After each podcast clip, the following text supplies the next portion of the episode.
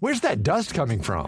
Still finding debris after vacuuming? Eufy X10 Pro Omni Robot Vacuum has 8,000 PA of powerful suction to remove debris deep in carpets. And it's totally hands free. Want to know more? Go to eufy.com. That's EUFY.com and discover X10 Pro Omni, the best in class all in one robot vacuum for only $799. As a person with a very deep voice, I'm hired all the time for advertising campaigns. But a deep voice doesn't sell B2B, and advertising on the wrong platform doesn't sell B2B either. That's why, if you're a B2B marketer, you should use LinkedIn ads. LinkedIn has the targeting capabilities to help you reach the world's largest professional audience. That's right, over 70 million decision makers all in one place. All the big wigs, then medium wigs, also small wigs who are on the path to becoming big wigs. Okay, that's enough about wigs. LinkedIn ads allows you to focus on getting your B2B message to the right people. So, does that mean you should use ads on LinkedIn instead of hiring me, the man with the deepest voice in the world? Yes. Yes, it does. Get started today and see why LinkedIn is the place to be to be. We'll even give you a $100 credit on your next campaign. Go to linkedin.com slash results to claim your credit. That's linkedin.com slash results. Terms and conditions apply.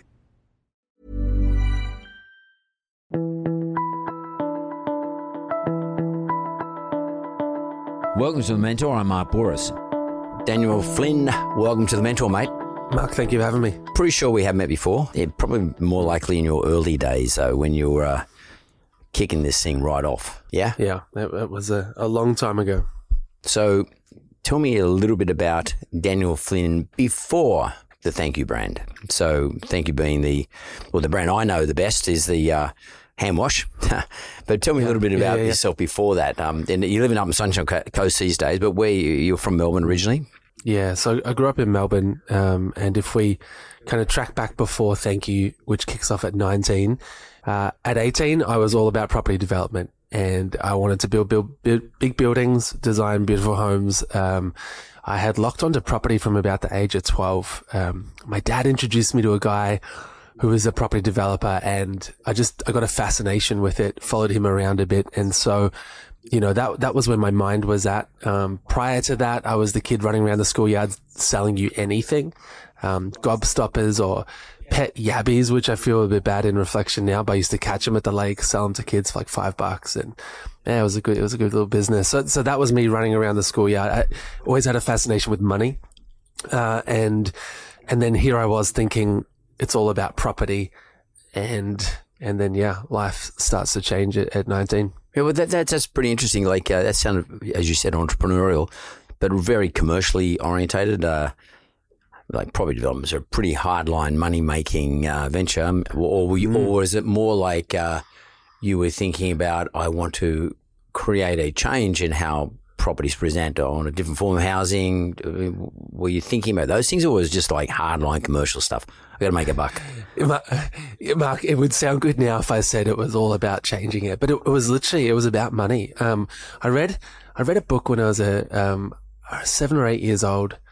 I think it was called Rhinoceros Success or something. It was some business book that my dad had or, and I read it and, and it just, I, I just locked onto this idea of like, um, wealth creation. And in fact, if you met me, and this is, this is not a great reflection on me, but in the, in like primary school, I remember losing friends because I'd, I was, I had these like magazines where I was showing them that one day this is the house I'll have and the boat I'll have. Cause one of these books was talking about you got to, um, have a picture of your dreams and you got to circle it. And so I, I was like, that was me. I mean, I'd sponsored a child um, with a, a couple of friends. Like we all chipped in in our teenage years, and and legitimately, I thought, cool, I have ticked that box, right? I've done something good for the world, and now it's time to make money, and now it's time to build, you know, wealth, and um, you know, and, and then and then you, you do good too later on. That's that's the plan at, at eighteen. Yeah, well, it, it- it's pretty mature. Like, I mean, I- at 18, I was um, chuffed off university and um, sort of still doing the study thing. Um, you know, I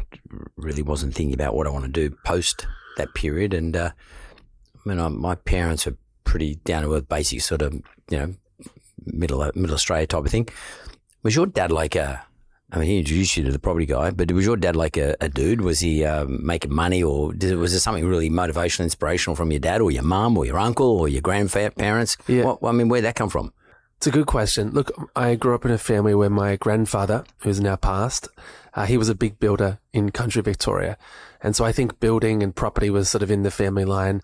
My dad didn't follow suit. Um, uh, he got into the law, but um, I think my dad, you know, he, he's a believer in big dreams, um, whatever they look like. And so a big credit to him. Um, that, that property guy I mentioned, um, I think dad me- mentored him through law school. And then this guy reached out and said, Hey, I'd love to, you know, um, mentor your son. And, and I, I think that was very formative in terms of me thinking different and thinking big. And then here's one, one more, uh, credit to my dad. When I was 15, I had to do work experience right? You have to do it at school. And my dad walked up, he was at a breakfast. He walked up to the speaker and he said to the speaker, I think my son one day may be like you. Could he do work experience with you?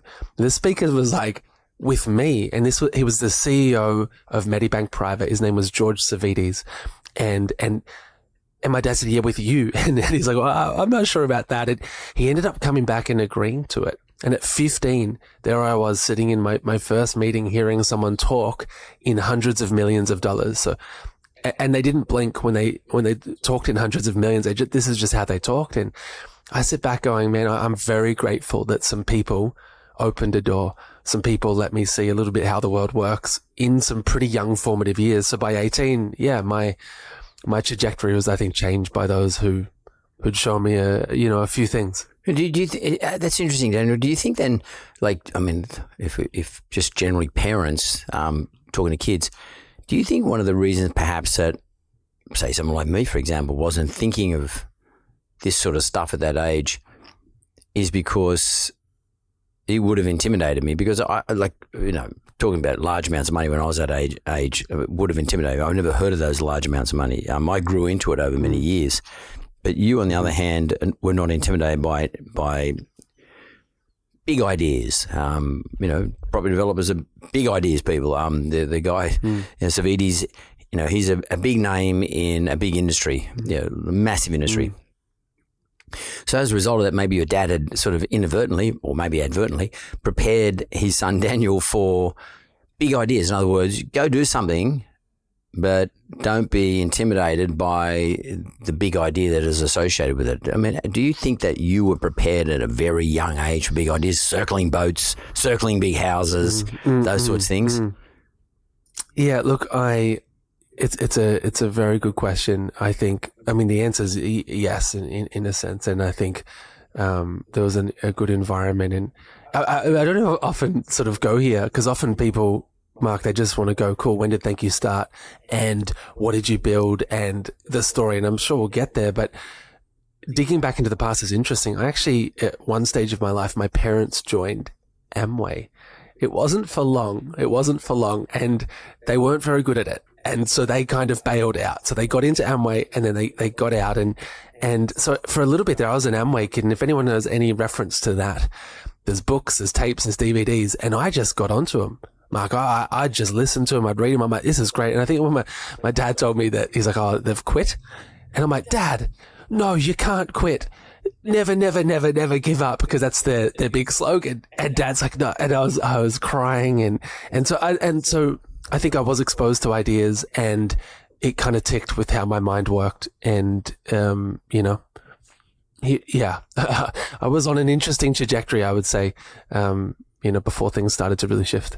Is there such a thing as an Amway kid, or is that just your own sort of uh, nomenclature? Like, is that? I mean, when you say you're an Amway kid, it nearly yeah. sound like it rolled off your tongue as as if there was such a thing. Um, an Amway yeah. kid being. Well, it's a good question. It did roll off my tongue. Um, I'm not sure if they'd brand it that way, um, but I, have certainly bumped into a few um, kids or people over the years that grew up in Amway or their parents were in it, or and that they're sort of, you know, you you have a lot in in, in common um, and so I don't think it's an official thing. And, you know, I, I, hear Amway's changed in many shapes and forms over the years. Um, but yeah, it was, it was definitely, I mean, there's some incredible influence there. But did you read? But are you saying as a as a kid, um, you read the material, the Amway material? Yeah, maybe not all of it, but like that book, Rhinoceros Success, it was a pretty simple one, and um, it was it was just one of those titles I remember that I that I read and I found fascinating, and I can't say I applied at all. I probably didn't understand half of what was being said, but I think it felt interesting to read it, and you know, I was I was running these little businesses, a little car wash business at school, and try, trying to yeah trying to figure out how to apply any of this to to my little world. Uh, the car washing thing didn't work out very well, no, or my friends slash employees quit. They didn't. They didn't. They didn't like my approach, and I, I was trying. So, what was it that, like, similar to Amway, similar to the Rhinoceros book, similar to all the little Yeah. startups you started? What was it that got you to start to think about um, social enterprise as opposed to, or, or maybe another way I can put it is using business to achieve a social enterprise? I mean, what was that period between 18 and 19 that changed you or formed your views on what you should be doing, what your purpose was? I mean, th- this goes deep because as you can feel in this, the trajectory I'm on, you can kind of map it out. And in my mind, it is mapped out. And in the back of my head, I'm thinking, man, if you haven't made a million dollars by 21, you're a failure. I read it somewhere. It's not true, but it, it's absolutely not true. But this is my mindset. Um, and almost becoming an obsession. And it was really interesting because the types of people you meet and you hear their stories on money and wealth and it's an interesting bubble. At times I think I think it is a bubble. I have a moment at 19 and there's a few moments surrounding this, but one of them in particular where I'm watching um, some stories online of, of kids who don't have access to clean water. Now I was meant to be doing my uni assignment. Um, I see an interesting little ad. I click in it. Now the statistics said 900 million people don't have access to clean water, and I thought, who who who checks that? That's a big like. How do you even who?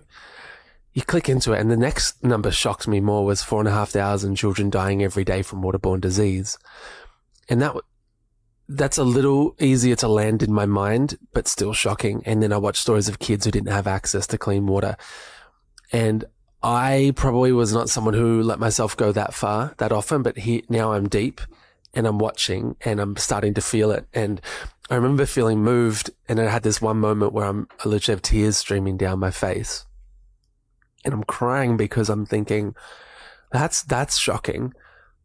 But what if that was me? And I think right now we're probably all doing it with what's happening in the Middle East and, you know, the different conflicts around the world. We do ask ourselves, man, what, what is that? What if that was me? And, and this is an important question. Even though it's not my story, I did think, well, my sisters, Jess and Mel, would have died from the water that I collected them. And that isn't my story, but that is that kid's story. And how, how are we living in a world so developed? And by so developed, I mean like there's a lot of money going around. I, do, I don't at 19 know everything about money, but I know there's a lot of it going around. How do we live in this world where this exists? And at the same time, you've got people dying because they don't have access to a basic human right. And so in me was this sense of this is so wrong. And I feel like the way my mind works, Mark, is if I see something, I find it really hard to un unsee it. And so seeing the world water crisis and knowing like, man, it's not that hard. Like there is so much money here in the system. And then I read another number which was fascinating. It said um, that annually in 2008 we spend 50 billion dollars on bottled water.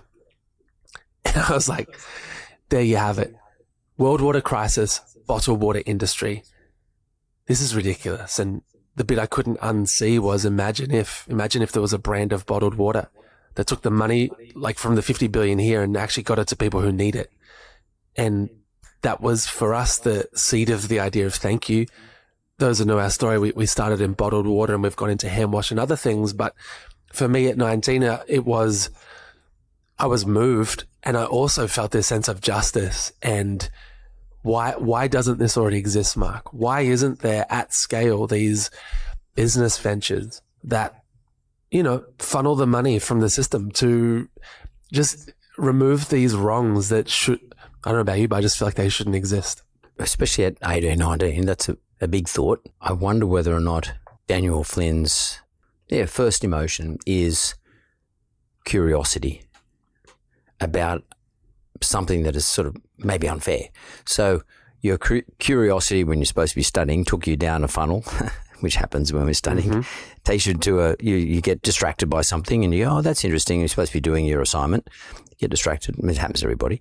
I'm going to have a look at that, and then it takes you, and you say, "Well, that's interesting. That part, I'm going to go to the next level. I'm going to keep you descending." And you descended into learning about 900 million people, um, four and a half thousand children dying from unclean water um, or unclean water related diseases. Um, and then, then your next uh, response is what's the asymmetry that relates to um, com- commerce and selling water, bottles of water, and the fact that there are people who are dying because they just can't get enough water or the right amount of water. Um, that curiosity, that's a pretty powerful tool. Did you actually and still to this very day, do you sort of hang off your own curiosity in order to come up with solutions about things that um, that maybe should be addressed? Because not many people are really curious about that, uh, that those types of things, especially at nineteen. Do you, do you um, mm. put it down to your basic curiosity about stuff? Look, it's a is definitely something I've discovered over time is more of a uh, more of a superpower than um, I probably thought it was at school because I think the way the teachers would describe it is Daniel's easily distracted. Yeah. And it was um, very easily distracted. Um, but uh, I think curious is an interesting thing that over time, that is a great description of curious about ideas and also curious on how could you fix it or how could you solve it not like a small step, but like a big step. Like what, what would that look like? And, and so I think curiosity is, I think it's a, it's a really cool insight. I think that's been part of it. And there's another overlay which happened in my teenage years, which I was on some, I was asking some pretty big questions that I, I think a lot of young people may not ask, but, um, I was on my own, I'd call it faith journey where I was asking questions like, why am I here? What's the point? What is this all about? And so in the background, overlaying business and entrepreneurship and all that is this quest on what's it all for? And, um, what's what's my part here? And i suppose a search for purpose. And and so those two things are happening at the same time. And i think without that i probably would have been moved and just been like yeah cool. I, I got to get on with what i got to get on with. But it was interesting having this yes curiosity and then also these these sort of really deep personal questions which uh, i'm i'm i'm wrestling out. And you know i grew up in a home where my parents went to church and that was good for them and good for me, I suppose. But then in my teenage years, I wanted to just figure out for myself, hang on, what's really real? Um, what's real to me? You know, what have I been told? But like, what, what does this look like for me? And, and so that was my, my quest. And, and so these two are, I, I would say pretty in, intrinsically linked. You were like a system breaker, though. Uh, is that is that Daniel Flynn? I mean, because like obviously Daniel Flynn it sounds like a very Irish Catholic name to me. Um, and you, it, it is. It, yeah, it literally and, is. Uh, and it sounds like you know, and, and you know, your dad's a lawyer, mum's doing whatever she was doing at the time, and uh, you know, structure, church, you know, Sunday mass, you know, um, Easter, Christmas periods. Um, uh, confessions, you know, the Catholic religion, the Catholic schooling style is, um, you know, you, you, do reconciliation, then you do your first communion. There's a whole, it's a very structured environment, which, which actually is a good thing. Um, but structures, um, need to be questioned, um, and, uh, particularly by curious people. Um, are you a, and structures relate to systems, systems that have worked for a long time. Are mm. you a perennial system breaker? I've, I've never described myself as that. But I think when I look back over the history of certainly thank you, this is the, the, the common thread in it. It is about not just turning up in a system, but trying to reimagine or, or disrupt it or, or break it or, or maybe just get it working better. I love that word, reimagine. You can reimagine something, which is probably what you did even in your early years. You reimagine something in order to make it better. And, but in order to make it better, you've got to break it. Um, a lot of times you've got to break it, and you've got to be prepared to break it. And pre- being prepared to break something, um, to be frank with you, is um, can be quite intimidating. You know, you've got to be able to think big, but you can't be intimidated by big. Uh, can't be intimidated by the big ideas or the the big outcomes, the big changes. And maybe that's the sort of thing your dad prepared you for by introducing you to property developers, etc. Um, and and maybe by reading that book as well. So that that's very interesting. So reimagination. I mean, I love that. I really love that. That's uh, that's the cool thing. Reimagining something, and therefore, and then aligning that to your purpose. I reimagine that you know, things can be better for water with kids, a basic mm. human need. I reimagine a way it can be done. Then, but in order to do that, I've got to break a system. In terms of breaking the system, I'm not going to be intimidated and I'm going to go about it. I've got you now at 19 years of age. First thing, what happened? How did thank you? How was it born? So, the the first the first moment I think was post the wrestle on those two extremes of really poverty and consumerism, the idea was, well, uh, build a bridge, build a bridge between the two. Like, uh, you know, a product is a great bridge because we all consume them. And, um, and so this idea started as what if, and bottled water was actually our first product, right? And it seemed like a really interesting one because I think bottled water is the most ridiculous product on the planet and it shouldn't exist, but totally. it does. And I think it's bottled water is t- today it's grown to 350 billion, right? So we, we keep buying it. We all say we don't, but we do. Um, it, it, it's a mirror to society and the reflections are a bit ugly. This is consumerism sort of at its worst, I suppose. And so the thought was, let's launch a brand of water and give all the profit to funding water projects. And it would be a great product to teach people this, this is a new way forward. And then we imagined, oh, one day thank you could be and insert any product or service you could ever think of. That's where our 19 year old minds were going, um, and dreaming. But we also knew, well, you've got to start somewhere. And, and so we started with water. And what did we do next? We Google how to start a bottled water company and it says you need a bottle in a factory. And so we, um, confidently, naively, however you put it, but we just started emailing factories and we thought, well, let's get meetings and just figure this thing out. Um, uh, and, and when I say we, so my, I'd been dating uh, my girlfriend for one month, uh, Justine, and her story is amazing because from the age of 14, she'd traveled to Indonesia. She'd seen extreme poverty firsthand. Uh, she did it with her school. She did a couple of trips and it really moved her and she wanted to grow up and help fix that. And she also loved business. So at school, she won the business competitions. She was all about it. And so f- for her, when I was telling her this is my wrestle. She's like, this is incredible using business for good. And she, she's like, I'm in. And, um, and so when we started, thank you, literally we've been dating for a month. Uh, my best mate, Jarryd, he, um, you know, we'd known each other since we're five years old. He was in. A few others said, yep, we'll help. And so we was a little motley crew of friends going, let's, let's cook up a plan and see what we can achieve here. And it led to some pretty fascinating meetings and you know, the curiosity led us on. It started off with the water. I remember that, and then it went mm-hmm. on to the hand wash, etc. And you end up having a whole lot mm. of like a lot of different SKUs over time. Do you remember sitting down with anybody and working out what the finances of something like this looks like? In other words, a bottle of water is going to cost me blah. Um, I can mm. s- sell it for another amount, blah plus something or other, hopefully, with the margin. Um, and then th- that amount of, we all got to take a little bit of money. We might have to pay a bit of rent, whatever you had a few costs. Um, and somehow we then we've got to get that money to where it needs, where it's going to help the most. Did you map that out? Not, not in, initially. Um, you know, I was, I, but, but we did over time. Like we, I suppose we had the back of the envelope you know, uh, water sells for three or four dollars. So we're like, oh, you must be able to make two dollars.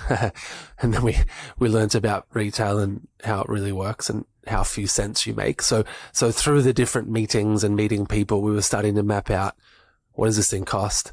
What can you really sell it for wholesale? And the margin that's left for brands is actually really small. And so then we started talking to a few people about like costs and, and so we got there. I wouldn't say we started there, but we, we fumbled that little plan together. And the part where the plan fell apart wasn't, I suppose, the P and L. Uh, it was where do we get the funding, right? Like because you, you actually need money up front to buy your bottles, buy your stock, and then you go and sell it. And and to get funding, you either have the money yourself or you get some investment. And I'd locked into this idea that no, there's no investors. Um, I don't get equity. No co-founders get equity. There are no investors. This isn't just going to smell a little bit different in the system. This is going to fundamentally look different and it has to. And, and, and that idea sounds cool because it means you can make a commitment to consumers that ex- that this exists all for that. But the challenge was I'd sit with people, business people, and they're like, well, yeah, it's a cool ambition, but you need investment. You need the money. You need this. And, um, you know, maybe to, to, to the credit of an early book, and I can't remember which one, but I'd read this line. You've probably heard it. Market says, if the idea is good enough, the money will always come.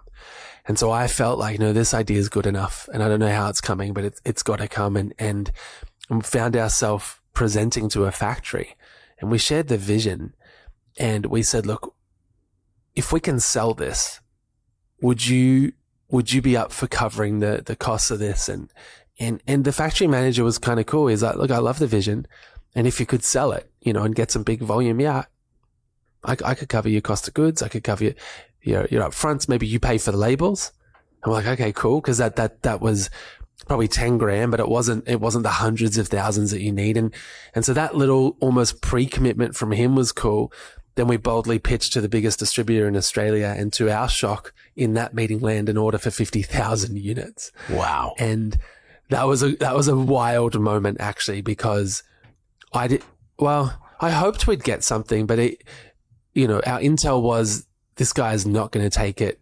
Um, start small, get a small distributor one day.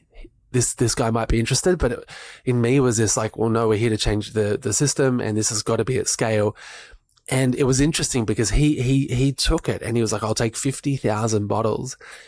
And it was that sort of bold statement that actually pulled the whole thing together without much money because now we've got sales and, um, we got some pretty favorable terms on the, on it. And, and, um, yeah, from, from day one, we, we, we set this thing up cash flow positive, um, uh, simply by telling the factory that we had to have 37 days trading terms. And, and usually it's 30, but we said, thank you, it's got to be 37. And that's so we had seven days to collect our money to pay the factory. And we ran that model for about six years. So.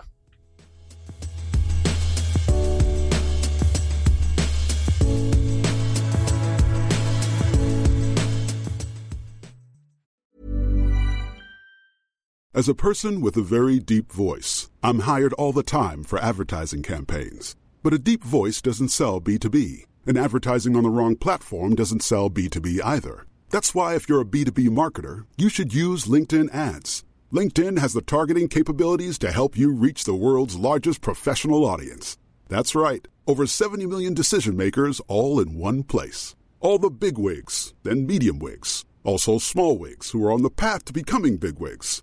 Okay, that's enough about wigs. LinkedIn ads allows you to focus on getting your B2B message to the right people. So, does that mean you should use ads on LinkedIn instead of hiring me, the man with the deepest voice in the world? Yes. Yes, it does. Get started today and see why LinkedIn is the place to be to be. We'll even give you a $100 credit on your next campaign. Go to linkedin.com slash results to claim your credit. That's linkedin.com slash results. Terms and conditions apply. Hey, I'm Ryan Reynolds. Recently, I asked Mint Mobile's legal team if big wireless companies are allowed to raise prices due to inflation. They said yes. And then when I asked if raising prices technically violates those onerous two year contracts, they said, What the f are you talking about, you insane Hollywood ass? So to recap, we're cutting the price of Mint Unlimited from $30 a month to just $15 a month. Give it a try at mintmobile.com slash switch. $45 up front for three months plus taxes and fees. Promoting for new customers for limited time. Unlimited more than 40 gigabytes per month. Slows. Full terms at mintmobile.com.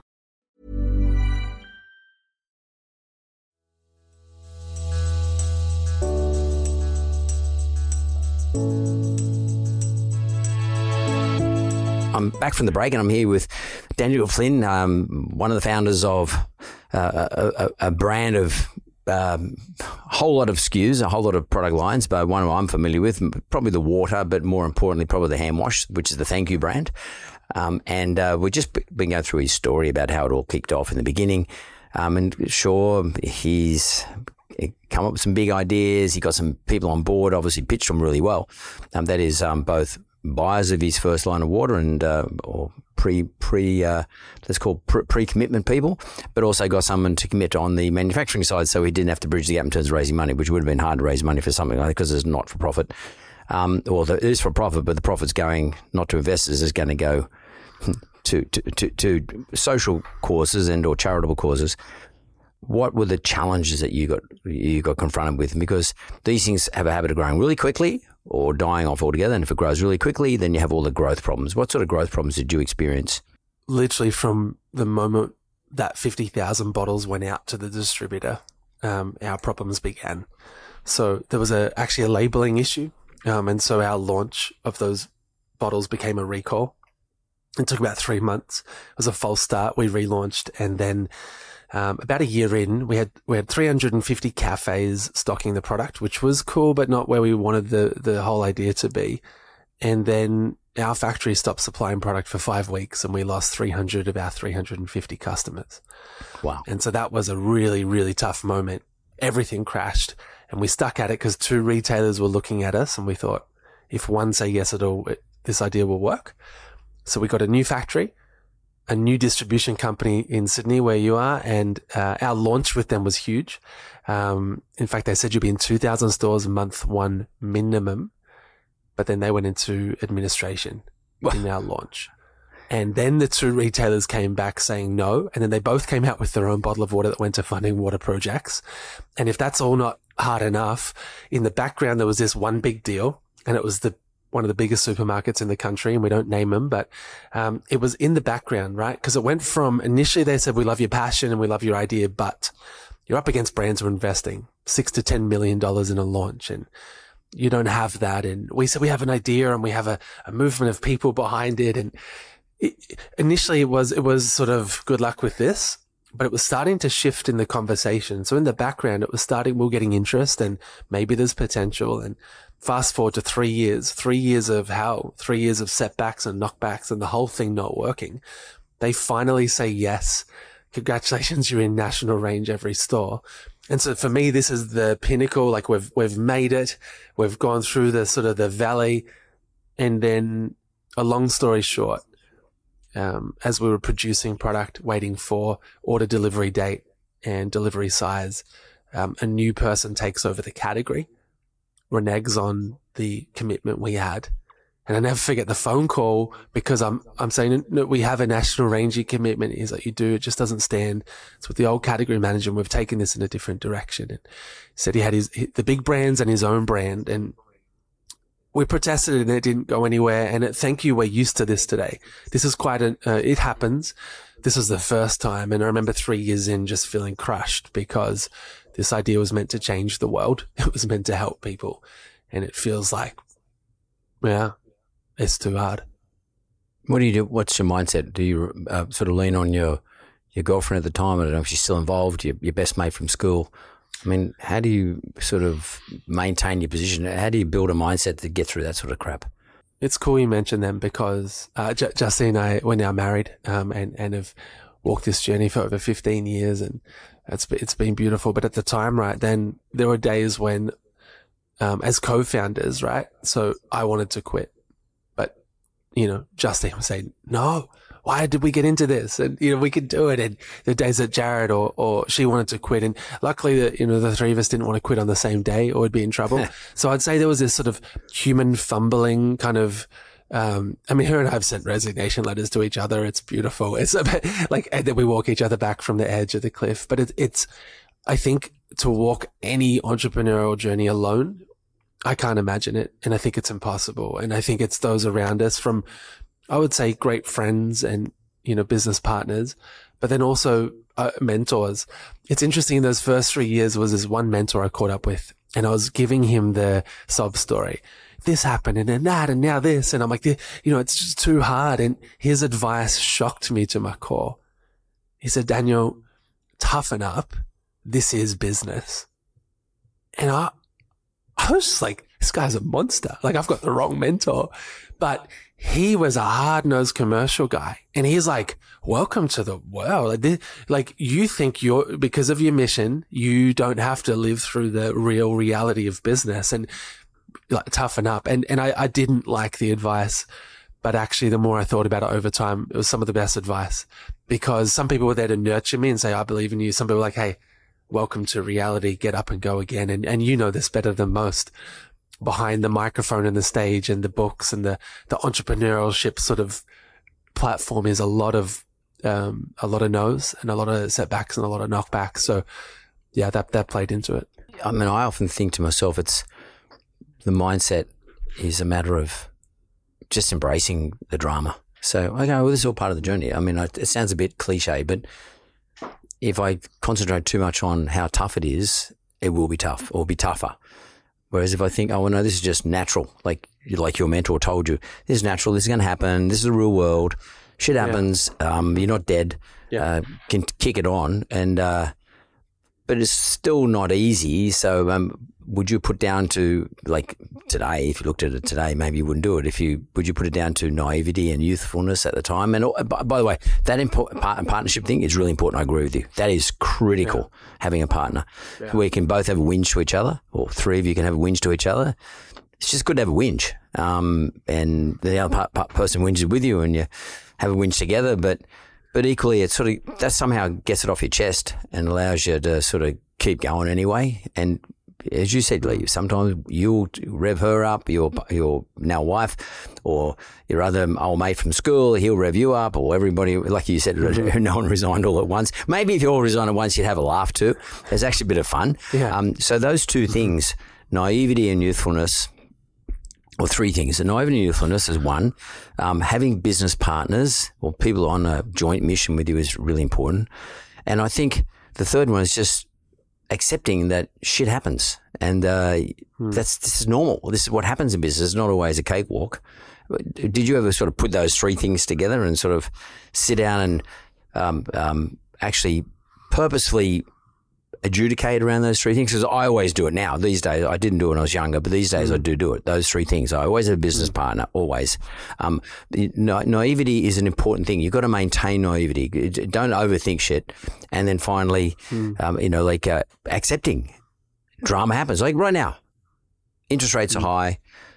My mm-hmm. market, the mortgage market is down for all the obvious reasons because interest rates are high. Um, but I also know it'll turn around because it always does. I only know that now because I've done it so many times. But that's my mindset. Just get on with it, Mark.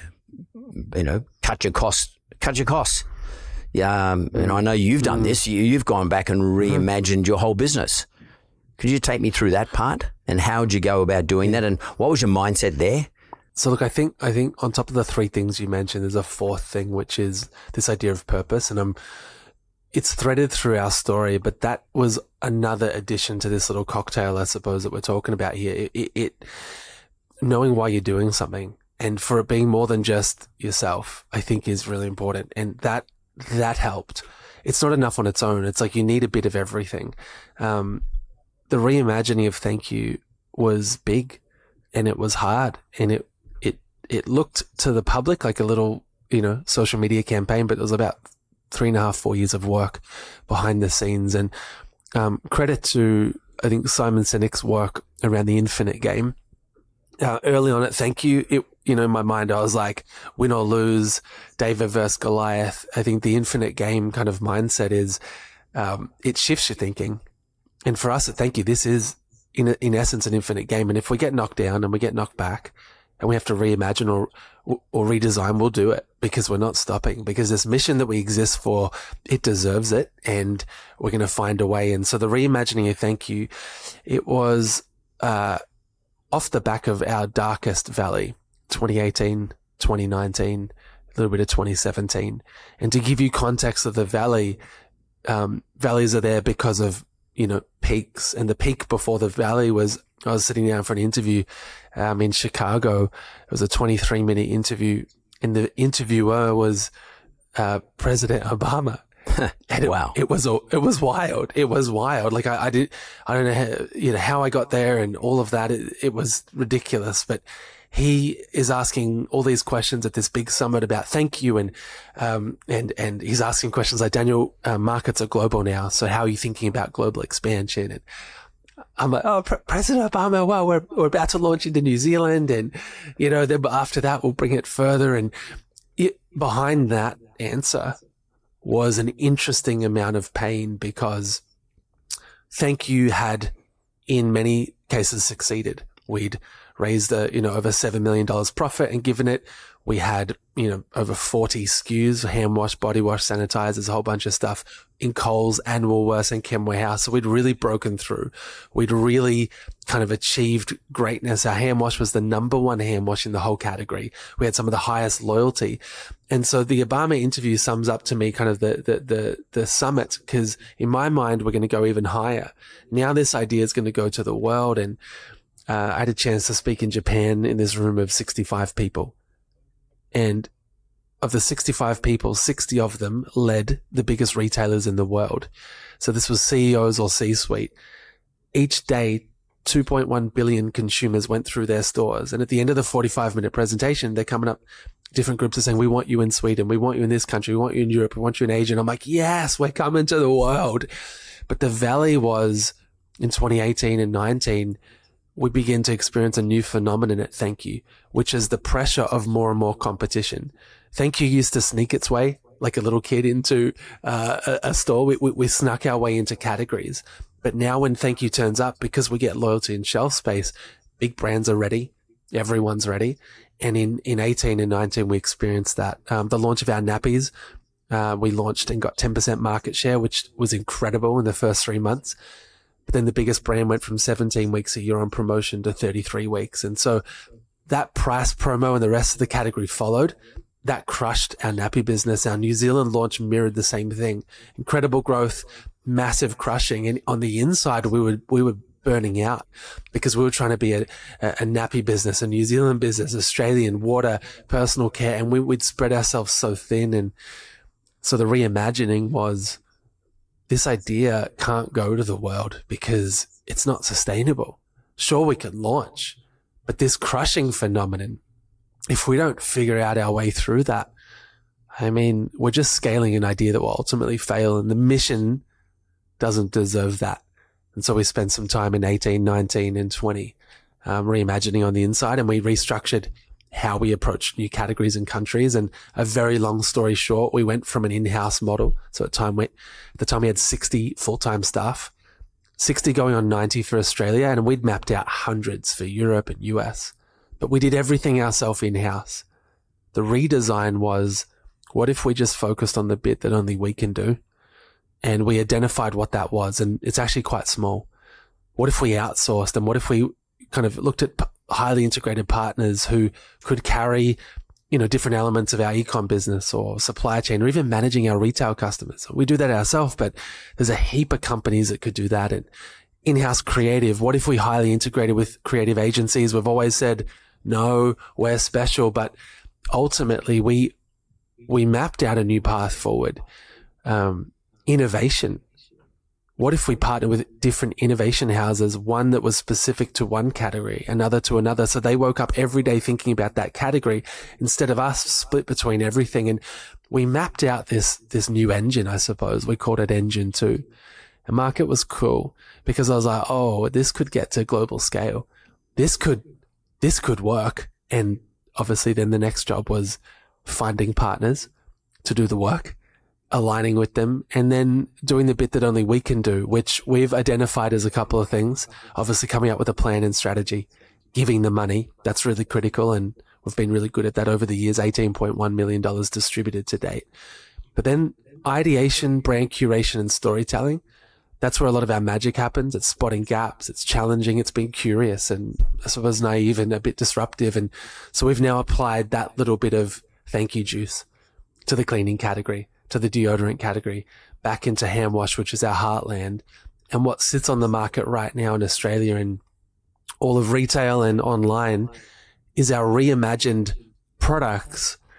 But what's behind it is a reimagined business model.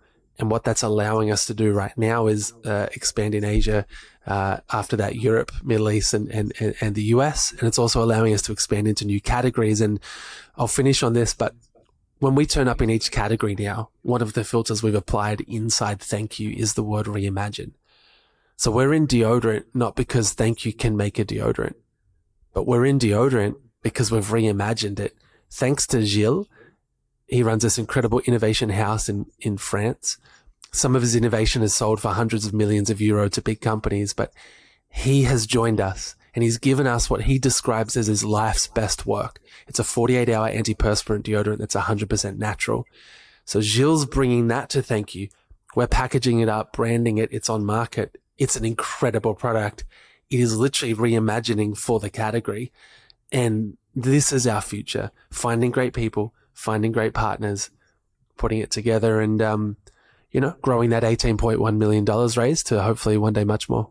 So, just so I can understand this, so um, are you saying to me that you guys are really good at branding, and perhaps the you know the delivery piece, but what someone else, maybe not even that, but what somebody else is doing is they're effectively allowing you to, they're giving you a white label in terms of their product. You are attaching your well, label to it. Is that what you're doing, as opposed to trying to invent it yourselves? Yeah, look, it's it's a little bit of both, right? Because straight white labeling, um, in our view, doesn't work. We've tried it in the past with we launched rolled oats white label, but they were thank you oats and it didn't work. So for us, we're looking for innovation, and I would say right now for innovators on the planet, there are three options. Option one, if you have an incredible breakthrough innovation, you can make your own brand. That's a long road, or you can sell it to a big company, um, sell your innovation, sell your IP and now there's a third option, come to thank you. Uh, it may not make you the most money of the first two options, but it will make you some money and the biggest contribution, I think, to humanity. And so we set up either license agreements or some form of, um, you know, manufacturing and distribution agreement where that product will feed into the thank you brand and exclusively we sell and market that to consumers. We make our margin as a brand and, and that margin's incredible. I mean, it, in fact, this new model's working out to be a higher margin than the old model where we did everything ourselves in house. And, you know, we were okay, but, um, not as remarkable as I think you need to be to win at global scale. So it's essentially, that's the idea from an innovation perspective. And then from a channel perspective, I mean, we used to run our own e-com store. That's a lot of work.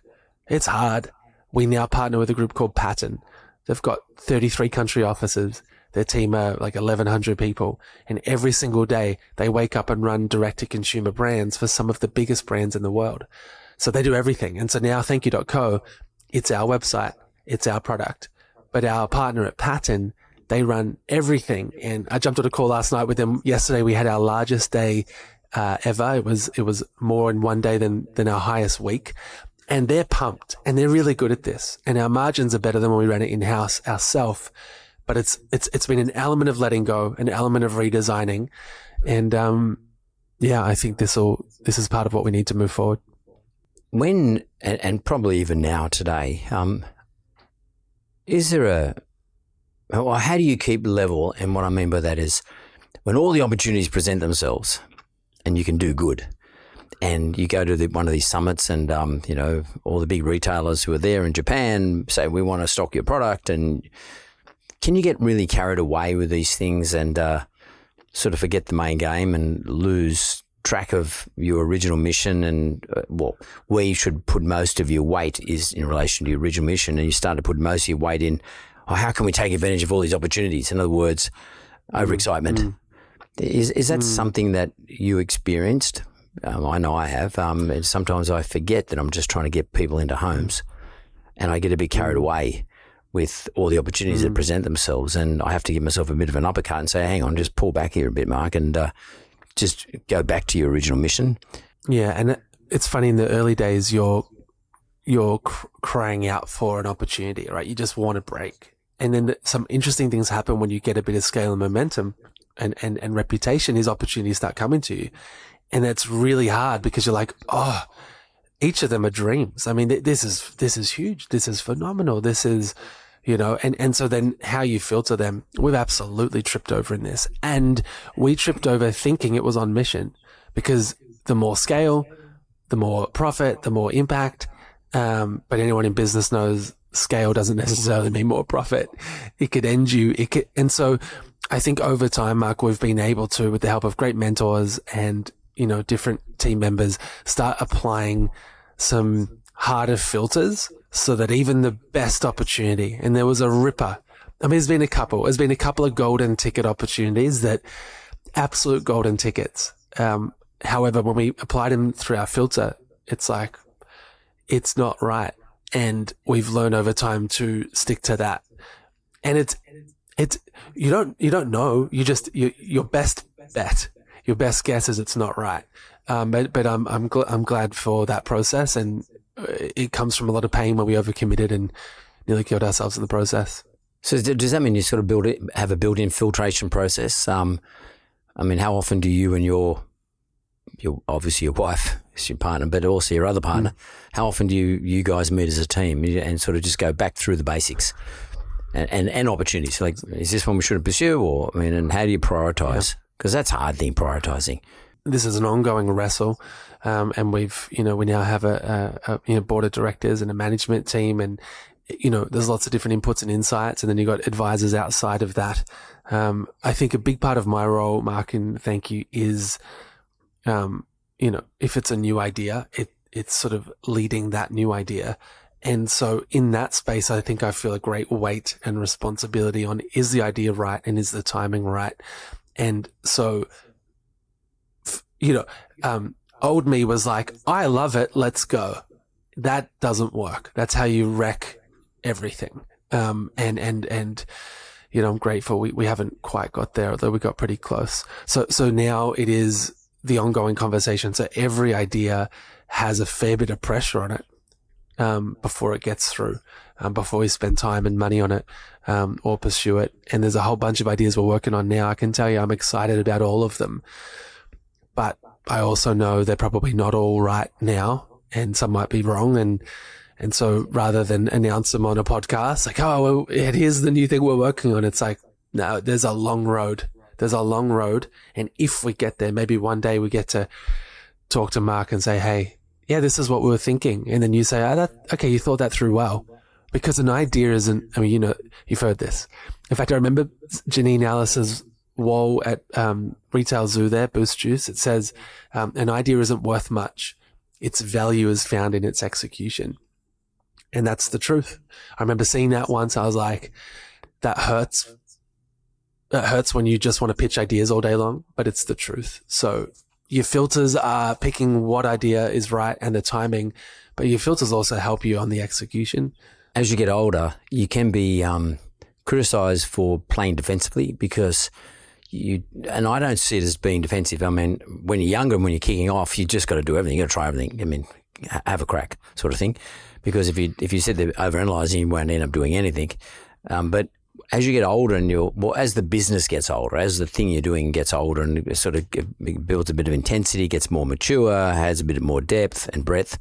Um, every new idea then looks like it, it, can look to other people that you are sort of overanalyzing it or being a bit too defensive around it. And someone might say to you, "Well, you would never thought about this five years ago. You would you, you would have just gone and done it." I've often found it difficult to reconcile those those two thought processes. Um, you're a young guy, relatively speaking, um, to me that is, and uh, how do you reconcile that? I mean, how do you sit down now and say, "Well, there's five new ideas. They all look great. Five years ago, I would have done all of them, but today I'm going to I'm going to approach it this way." How how do you approach those five new gun ideas, especially for mm, young mm. people feeding a new idea up to you, mm. and you don't want to kill their enthusiasm either? Mm.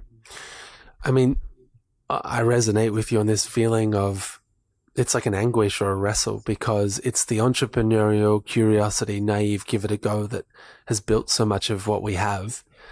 And we need to keep that, right? We need to somehow not kill that. And I can tell you, thank you. There was a business life cycle that we went through where we were growing up and we brought in a lot of scale and a lot of systems and a lot of processes and a lot of analysis and we killed that and I'm grateful we've got it back. But then there's also this, um, you know, there's that, that cliche saying with great power comes great responsibility. And so I think the more scale you have or reputation or means, um, or momentum, you know, that comes with a great responsibility because you take a big step now. And if, if you bet the house and bet it wrong, yeah, you could lose everything and, and, and the onflow of that, um, may be completely off mission for you. So I think the, the tension, and in my mind, say there's five new ideas, the tension is between not losing what's built us and having courage to go again and again. And when that's squashed, you insert case studies like Kodak, you know, you, you insert these amazing companies that like had the scale and then they just, they killed that and then they, they died. Um, but then at the other side, it's this, you know, sense of responsibility and stewardship, you know, and so I would say we're a bit slower now and it's a good thing. And the, the fine line is to not be too slow. Um, but, uh, yeah, we've got to be pretty careful at the same time. So I, I have, this is, this is my number one wrestle mark, I would say. In, Same here. It totally is with me. What's your proudest moment? I mean, you've been at this for a long time now. Uh, what's your proudest outcome from what you've been doing over these many, many years? There's a few, but there was a moment where the two supermarkets, Coles and Woolworths, had said no to us for five years. And we ran this wild campaign called the Coles and Woolworths campaign. And it was a public petition we asked our supporters to jump onto their Facebook wall and say, Coles and Woolies, if you stock thank you products, I'd buy it. And we'd booked a meeting two weeks after the launch of this video. And so it was a very public thing. And I was nervous. Like, will anyone post? Will they get behind it? But we saw uh, thousands of people posting some sung dance rapped upload. And, and it was so moving watching people we'd never met get behind this brand. These two helicopter pilots, they flew for free, these helicopters, these giant signs. There's a, a giant sign in Melbourne said, Dear Coles, thank you for changing the world in brackets if you say yes. And so that flew over Melbourne and around their head office for half an hour. And, well you know, Woolies in Sydney got one too. And I was so blown away with that campaign. The power of people Coles and Woolies both said yes. Product hits the shelf. It takes off. And about a month later, two months after, we were in, um, overseas visiting one of our projects and I uh, got to do a walk with uh, someone who, who didn't have clean water beforehand and now they do. And it's a simple story, but man, was it hot that day and man, was the water disgusting that they used to drink. And this boy Vianney just, we spoke to a translator, but like his life and his story and now the change in his story because of this. And to me, that is one of the moments that sums up thank you. It's people power, it's systems change, and ultimately it equals real change for people who, who have dreams too. Vianney's got dreams, you know, big dreams, and he needs a shot at them. Wow. That's pretty amazing though. Um, I was just thinking as you were speaking then, or have you considered even inviting any of these particular individuals who you may have helped, where you can identify them coming to Australia and working for Thank You? It's a cool thought, man. Uh, uh, not, not yet, no, but that's a that's a cool thought. And, It'd be pretty cool. Um, it would be cool, and and you know what? Um, it'd be interesting. Not that this has happened directly, Mark, but we work like we've funded in the last three years, eighteen different project partners around the world, and um, you know, often when I get to hear stories, um, these are locally led organizations, but you often hear stories of people who grew up in extreme poverty and now they're working to end it. They've got out of it for themselves and now they're committing their life to helping end it for other people. And I, I hear their stories and I'm like, man, well, we're going to keep going because you're going and we're here to fund you. So yeah, it's a, it's a pretty cool circle. And uh, one final thing for question, or more, yeah, sort of a commentary. Like I remember when I was at school, I went to Catholic school too, and um, I remember when I was a kid, a lot of the teachers that taught us um, talked to us about the concept of being a missionary. Um, you know, like going and working in another country, mm. Africa or Asia in those days, or Fiji, the Colombo Plan, um, and to some extent, I see you as a bit of a missionary um, in that you are looking after people who are less. You've got a whole big enterprise going. I get that bit, but you are looking after people who are less fortunate than you and I and everyone else here in Australia, for that matter. And it nearly is going back to your roots, back to your schooling and your. It's not religious as a such, but it's it is taking the fundamentals out of what would have been Christianity, I suppose. And one of those fundamentals is, fundamentals is you call it social enterprise, but it's just being a missionary. You're on a mission. You're looking after people who need looking after. You ever thought of yourself like that? Uh, look, I, I, I, I, I don't, uh, but it's, it's an interesting observation. And I, I've studied a lot of leaders, you know, and, you know, I studied like read books and read stuff about them. And I think it's fascinating, um, the, the life of, of Jesus who's central to the whole Christian faith, but his whole thing was around loving others. And it, it, the more you dive into his story, it's radical. This love for others and this unconditional love. And, and I, I often look at that and I'm like, I think if more leaders lived like that these days, the world wouldn't, there wouldn't be as many wars. Uh, absolutely. And, and it actually would look radically different. And, and so I think for me, thank you is this cool expression of, yeah, this is about like love and doing good for others. And I get to do that. And so, yeah, I, I do, Mark. I, I, I see this as almost, uh, I've never described it as, you know, Daniel the missionary, but, um, I, what an honor that would be because anyone who knows anyone who's done that, people give their life literally for others and it's, it's something we can all aspire to. Well, I do see you that way, Daniel. I, I see yourself as being on a mission and um, and um, relentlessly, and your partners as such, and um, and I see the whole Thankyou brand as being on a mission, which is what I think why it's so successful because we all want to get on a mission, but none of not many of us are actually prepared to be all in like you are. And uh, one of the ways we participate, we will buy a product. And I would say to all Australians everyone who's listening to this, because we got people listening to this all around the world, buy Thankyou products and a story and help Daniel Flynn and his partners on their mission. Thanks, mate. Thank you, Mark.